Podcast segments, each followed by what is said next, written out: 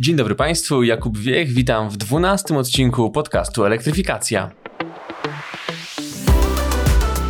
Na początku dziękuję mecenasowi naszego podcastu, panu Pysiowi, a także wszystkim osobom, które wspierają nas za pośrednictwem Patronite'a.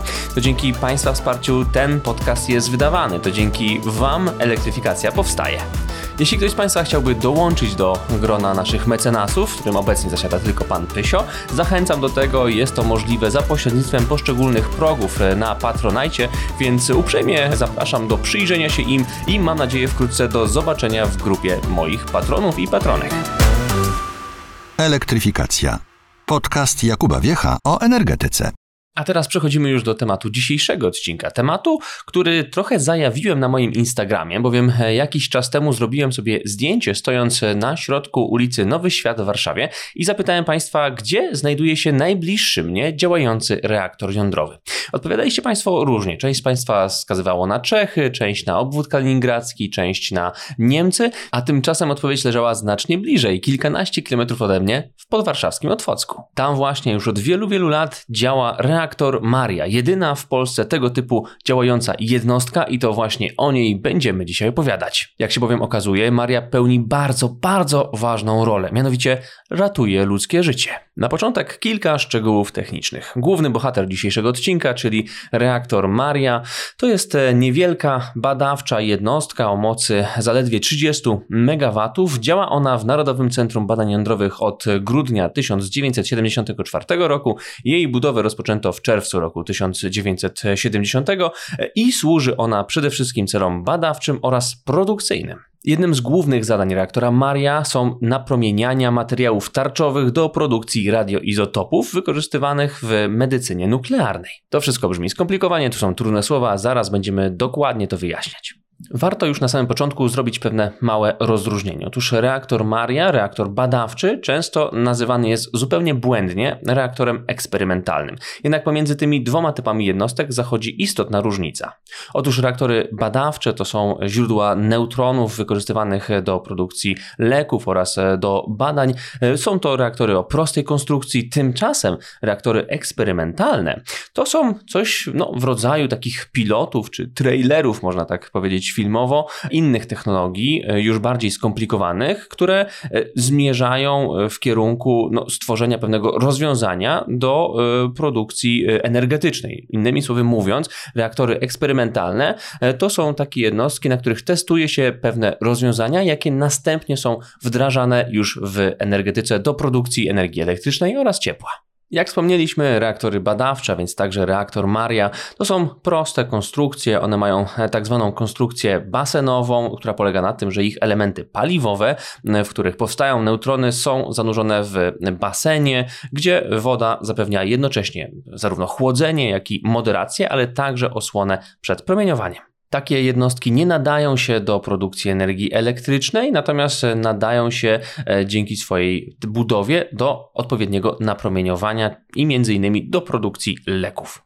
Choć w porównaniu do reaktorów energetycznych, czyli tych, które są instalowane e, w elektrowniach, reaktor Maria jest takim mikrusem, bowiem taki typowy reaktor energetyczny ma moc zainstalowaną około 1000 e, MW, to jednak jeżeli chodzi o swoją klasę, o reaktory badawcze, Maria jest jedną z większych jednostek. Takich reaktorów jak Maria na świecie jest zaledwie kilkanaście.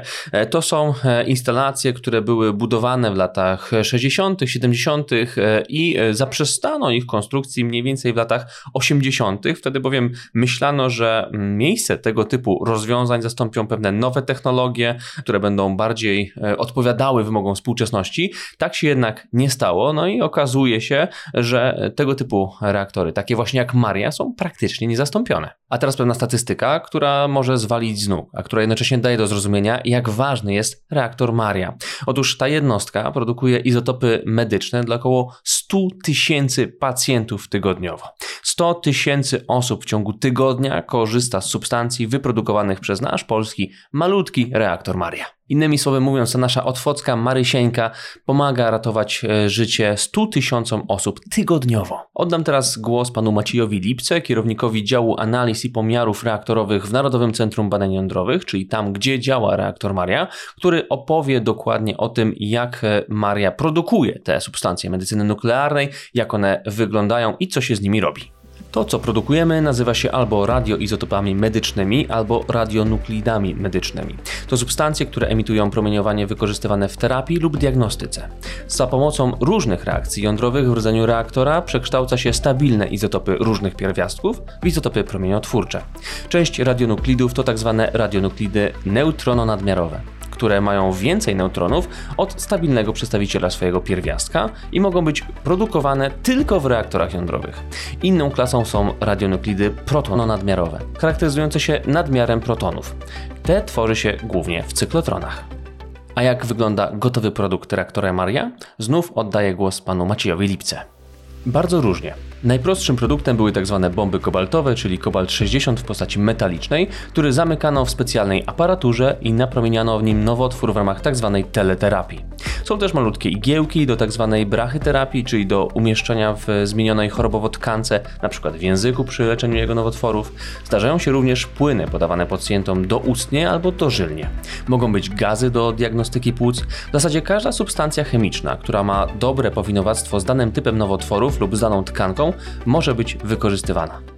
Jak się zatem okazuje, reaktor Maria wyłamuje się z pewnego schematu, czy raczej pewnego stereotypu otaczającego reaktory jądrowe, bowiem on nie tylko nikomu nie zagraża, wszak pracuje już od prawie 50 lat tuż pod stolicą Polski i nikomu żadnej krzywdy nie zrobił, ale wręcz pomaga, ratuje ludzkie życie, produkując substancje, które są używane przy określonych rodzajach terapii. Niedawno, w zeszłym roku, Maria została jeszcze większym bohaterem niż zazwyczaj, bowiem wzięła na siebie część produkcji takich substancji po jednym z reaktorów, który po prostu uległ awarii i nie mógł dostarczać na rynek odpowiednich ilości tych materiałów.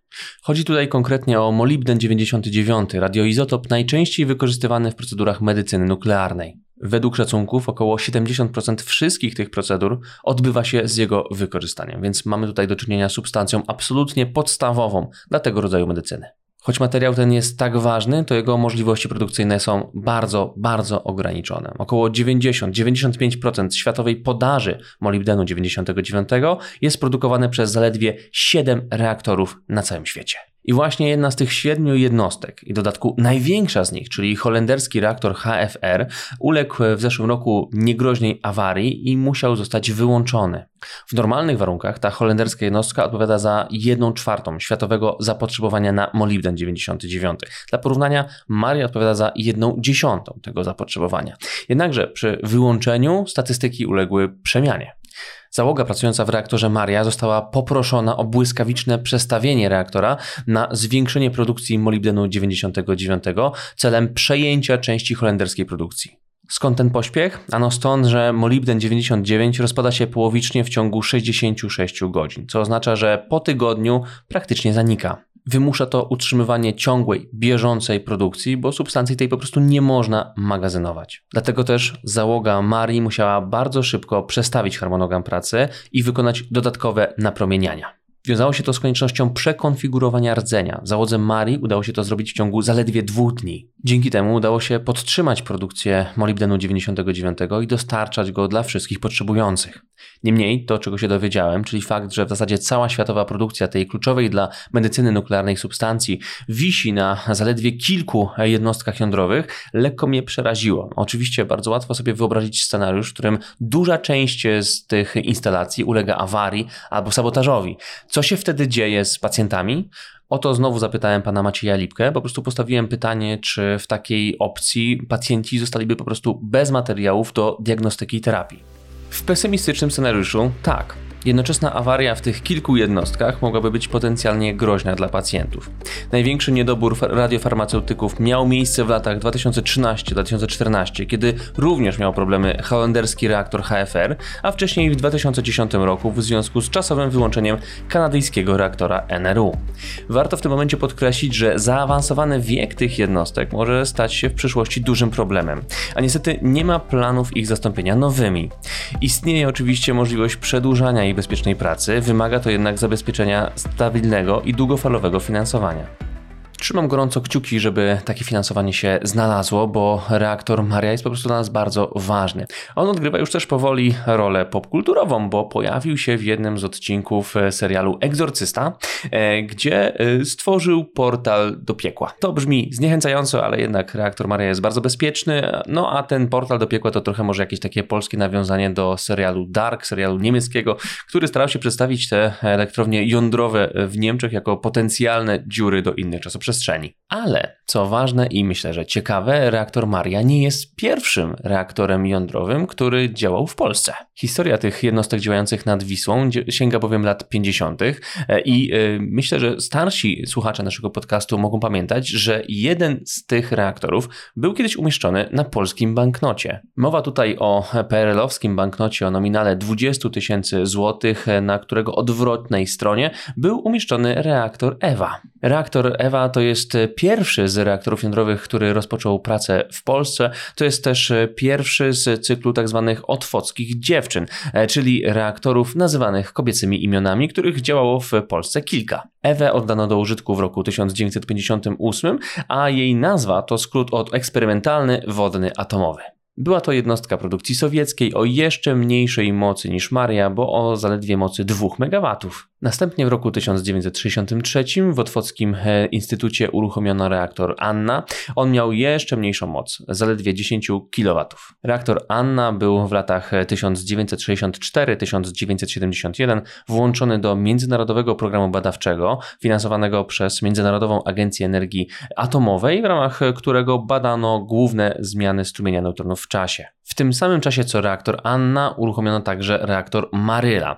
To z kolei skrót od mały reaktor laboratoryjny. To już jest naprawdę mikroskopijna jednostka, bo zaprojektowano go do pracy na mocy cieplnej zaledwie 250 W, chociaż realnie pracował on na około 100 W. Tak niewielki rozmiar sprawiał, że w zasadzie nie potrzeba było czynnego odprowadzania ciepła. Ale to nie była najmniejsza jednostka, jaka działała w Polsce. Otóż w 1973 roku w Otwocku uruchomiono reaktor Agata o mocy zaledwie 10 W. Agata spełniła jednak pewną pokoleniową funkcję, mianowicie była ona pilotem powstającego już wtedy reaktora Maria. Dziś w Polsce działa tylko jeden reaktor jądrowy, tak jak już wspomnieliśmy, reaktor Maria, noszący imię po Marii Skłodowskiej-Curie i trzymajmy kciuki, żeby działał jak najdłużej i produkował jak najwięcej substancji, które po prostu pomagają ludziom. Natomiast z działaniem reaktora Maria wiąże się praca jeszcze jednego bardzo ciekawego obiektu, który myślę, że nie jest znany szerszej opinii publicznej w Polsce. Chodzi mianowicie o krajowe składowisko odpadów promieniotwórczych, które położone jest w Różanie nad Narwią i działa nieprzerwanie od 1961 roku. Można zatem powiedzieć, że tak, w zasadzie 100 kilka kilometrów od stolicy Polski mamy działające składowisko odpadów promieniotwórczych. Jest ono umiejscowione w starym forcie wojskowym i nigdy w ciągu swojej długiej historii pracy nie wyrządziło nikomu, zarówno z personelu, jak i z okolicznych mieszkańców czy z okolicznej przyrody, żadnej nawet najmniejszej krzywdy. Jest to jedyny taki obiekt działający w Polsce. W Różanie składuje się ostatecznie odpady krótkożyciowe, nisko i średnioaktywne oraz zamknięte źródła promieniotwórcze. Myślę, że w tym momencie można jeszcze raz zwrócić uwagę na to, że te obiekty, którymi tak często straszy się nas w przestrzeni publicznej, czyli reaktory jądrowe, składowiska odpadów promieniotwórczych, działają sobie w Polsce bez przeszkód już od kilkudziesięciu lat. Zarówno otwockie reaktory, jak i też składowisko w Różanie nigdy nie wyrządziły nikomu żadnej krzywdy. A przecież położone są tak blisko tak dużych skupisk ludzi, jak na przykład Warszawa, stolica Polski, w której przecież żyje prawie 2 miliony osób. Myślę, że świadomość, iż tak blisko polskiej stolicy działa jednostka jądrowa, może być pewnym reality checkiem dla osób, które z jakichś powodów są sceptyczne wobec technologii jądrowych. Możecie Państwo śmiało wykorzystać ten argument w dyskusjach z rodziną, z przyjaciółmi, po prostu wskazując im na to, że ich strach przed energetyką jądrową jest nieracjonalny, bowiem przecież tak blisko nas działa jednak jednostka jądrowa e, i ona jest super bezpieczna, pomimo tego, że nie jest może służąca do wytwarzania energii elektrycznej, ale opiera się na tej samej zasadzie działania, co reaktory energetyczne. Co więcej, do reaktora Maria jeżdżą czasami nawet wycieczki szkolne, więc to również pokazuje, iż mamy do czynienia z infrastrukturą naprawdę, naprawdę sprawdzoną i bezpieczną. Aczkolwiek nawet ta nasza polska Marysia pada czasem obiektem ataków e, informacyjnych. Taka sytuacja miała miejsce w kwietniu 2020 roku, kiedy w polskich mediach społecznościowych ktoś rozprzestrzeniał nieprawdziwą informację, że w reaktorze Maria doszło do awarii oraz wybuchu i że Warszawa jest z tego względu zagrożona. Ta dezinformacja mogła skutecznie rezonować dzięki specyficznej sytuacji, w jakiej została wypuszczona w obieg. Mianowicie e, był to kwiecień 2020 roku, a więc czas pierwszej fali pandemii, czas lockdownu, kiedy ludzie byli zmęczeni psychicznie i przerażeni tym, co dzieje się na świecie, więc tego typu informacje, tak przerażające jak e, wieść o tym, że gdzieś pod Warszawą doszło do awarii reaktora jądrowego, szybko zyskiwały duże zasięgi e, i wpisywały się w pewną e, ogólną degrengoladę psychiczną. Na szczęście reakcja zarówno Narodowego Centrum Badań Jądrowych, jak i też Centrum do Spraw Zdarzeń Radiacyjnych była błyskawiczna i tę dezinformację skutecznie ucięła. Przy tej okazji chciałem tylko wspomnieć, że jeżeli kiedyś doszłyby do Państwa takie słuchy o jakichś awariach reaktorów jądrowych czy o innych zdarzeniach radiacyjnych, radiacyjnych, to właściwym organem do weryfikacji tego typu wieści jest Państwowa Agencja Atomistyki, która prowadzi bieżący i nieustanny monitoring radiacyjny na terytorium Polski, a w sytuacjach, e, kiedy czujecie Państwo, że coś jest bardzo nie tak i chcielibyście zasięgnąć pilnej porady, można skontaktować się z wspomnianym Centrum do Spraw Zdarzeń Radiacyjnych poprzez e, telefon e, i w ten sposób zasięgnąć bieżącej informacji o poziomie zagrożeń radiacyjnych w Polsce. Tylko proszę, nie nadużywajcie tego, to jest naprawdę naprawdę poważna instytucja, która zajmuje się śledzeniem sytuacji y, awaryjnych, więc korzystajcie z tego tylko jeżeli macie uzasadnione przeświadczenie,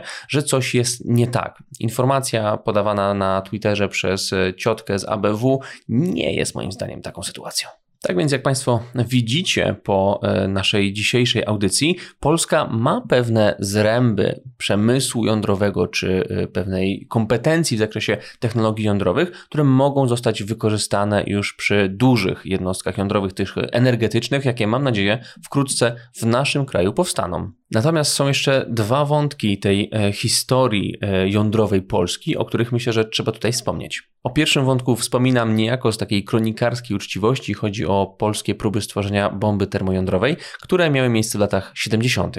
Jest to dosyć fascynująca i tajemnicza historia, którą można dobrze osadzić w dłuższej rozmowie, na przykład na temat tego, dlaczego energetyka jądrowa nie jest już równoznaczna z posiadaniem broni jądrowej. Myślę, że taką audycję w jakimś przewidywalnym terminie także sobie zorganizujemy i tam opowiemy o tym, jak PRL chciała pozyskać broń jądrową na swoje potrzeby.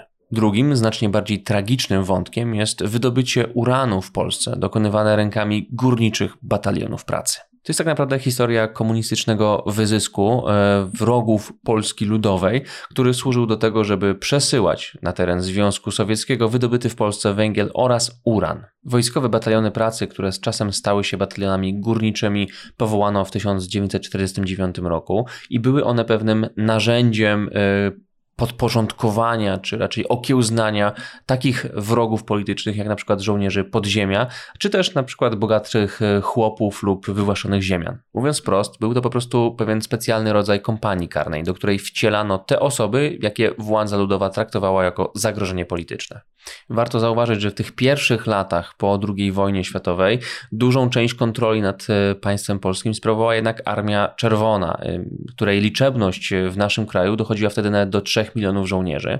I to właśnie te siły przy kluczowym udziale jednostek NKWD odgrywały e, rolę w walce z podziemiem niepodległościowym czy innymi enklawami oporu wobec władzy ludowej w Polsce. Wojskowe bataliony pracy oraz wywodzący się z nich wojskowy korpus górniczy był jedną jedną właśnie z tychże metod walki z wrogami politycznymi. O tym, że były to twory stricte ukierunkowane właśnie na, e, można powiedzieć, e, siłową eksploatację pewnych e, grup ludności, wskazuje chociażby kształt rozkazu, na mocy którego zostały powołane do życia te właśnie bataliony.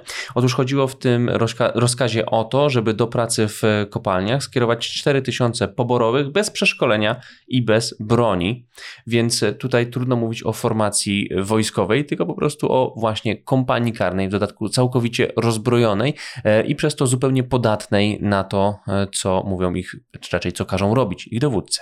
Z perspektywy sowieckiej oraz perspektywy polskiej władzy ludowej był to doskonały środek zarówno do eliminacji tych jednostek, które były niebezpieczne, ale też do zwiększenia mocy przerobowej w górnictwie, której wtedy rozpaczliwie brakowało. Dopóki w kopalniach na terytorium Polski mogli pracować jeszcze jeńcy niemieccy, to e, górnictwo jakoś się trzymało, ale w 1949 roku po utworzeniu Niemieckiej Republiki Demokratycznej e, więźniowie e, wojenni zostali zwolnieni właśnie po to, żeby mogli wyjechać do tego kraju. Zaczęło więc brakować rąk do pracy w kopalniach. Składający się z teoretycznie żołnierzy, a praktycznie przymusowych górników jednostki bardzo szybko się rozrastały e, i już wiosną 1950 roku ich zasób kadrowy wzrósł z czterech batalionów aż do dziesięciu. Członkowie tych e, formacji pracowali głównie w kopalniach węgla i praca ta odbywała się w niebezpiecznych oraz urągających godności ludzkiej warunkach. Żołnierzom nie przysługiwało praktycznie żadne przeszkolenie wydobywcze, nie wiedzieli oni jak zachować się pod ziemią, pracowali nawet po 20 godzin dziennie i dowództwo kierowało ich w najtrudniejsze i najbardziej niebezpieczniejsze miejsca kopalni, gdzie służyli jako no, w zasadzie górnicze mięso armatnie. W tych rejonach wydobywczych nie chcieli pracować zawodowi górnicy, górnicy cywilni, E, a z kolei ze względu na brak przeszkolenia i niebezpieczeństwo pracy, wypadki oraz nawet samobójstwa wśród żołnierzy batalionów wydobywczych zdarzały się praktycznie codziennie. Po wyjściu z kopalni górnikom, żołnierzom nie było lżej, byli oni kwaterowani w bardzo złych warunkach, w zasadzie w barakach, a czasami w namiotach. Pełną ilustracją warunków pracy batalionów górniczych są słowa weterana tych jednostek, Henryka Radeckiego, który opowiedział o swojej pracy portalowi dzieje.pl. Dwa lata pracowałem w kopalni w Klimontowie. Pracowaliśmy tam jak niewolnicy, byliśmy traktowani gorzej od więźniów. Więzień mógł odmówić pracy, bo się bał, natomiast my nie mieliśmy takiego prawa. Wspomnieliśmy już, że górnicy z wojskowych batalionów pracy wydobywali głównie węgiel, ale byli oni też zsyłani do kopalni uranu. Kilka tysięcy żołnierzy tych formacji pracowało przy wydobyciu uranu z polskich złóż i co ważne, ten surowiec został potem wywieziony do Związku Sowieckiego, gdzie posłużył do produkcji broni jądrowej. Ze względu na charakter tego wydobycia, jednostki górniczych batalionów były wtedy pilnowane zarówno przez Polski Urząd Bezpieczeństwa, jak i przez sowieckie NKWD. Jednakże standardy pracy górników w kopalniach uranu nie różniły się zanadto od tych, które panowały w kopalniach węgla. Mianowicie środki bezpieczeństwa praktycznie nie istniały. Górnikom nie do końca mówiono, jakie zagrożenie panuje na dole w kopalniach uranu. Górnicy nie byli zabezpieczeni, nie byli też badani.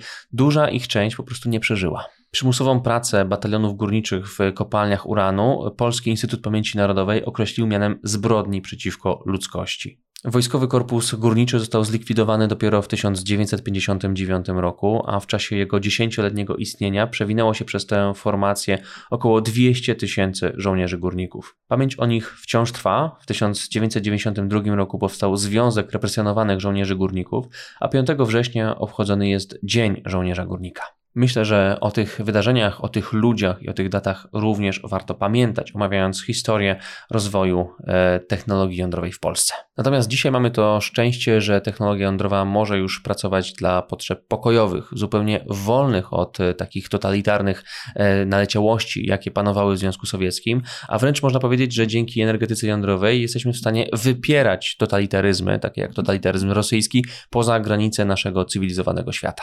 Energetyka jądrowa może nas na przykład uwolnić od rosyjskich surowców, takich jak gaz czy ropa. I to, to trzymamy kciuki i to się powoli dzieje w Europie, gdzie następuje renuklearyzacja.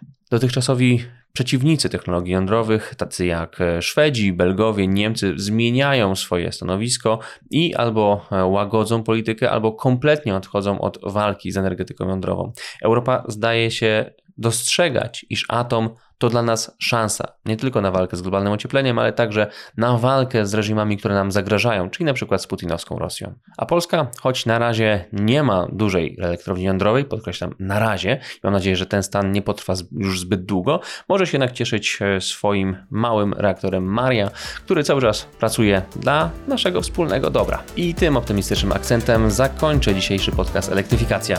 Bardzo Państwu dziękuję za uwagę, dziękuję za całe wsparcie, jakie mi okazujecie. To takie serdeczne serdeczne, codzienne, ludzkie, ale także też to okazywane za pośrednictwem portalu Patronite. Zachęcam Państwa do dyskusji o moich audycjach na różnych kanałach, tam gdzie są one publikowane. My słyszymy się już za tydzień. Jeszcze raz dziękuję Państwu serdecznie za dziś. Jakub Wiech, kłaniam się i do usłyszenia. To była elektryfikacja. Podcast Jakuba Wiecha o energetyce.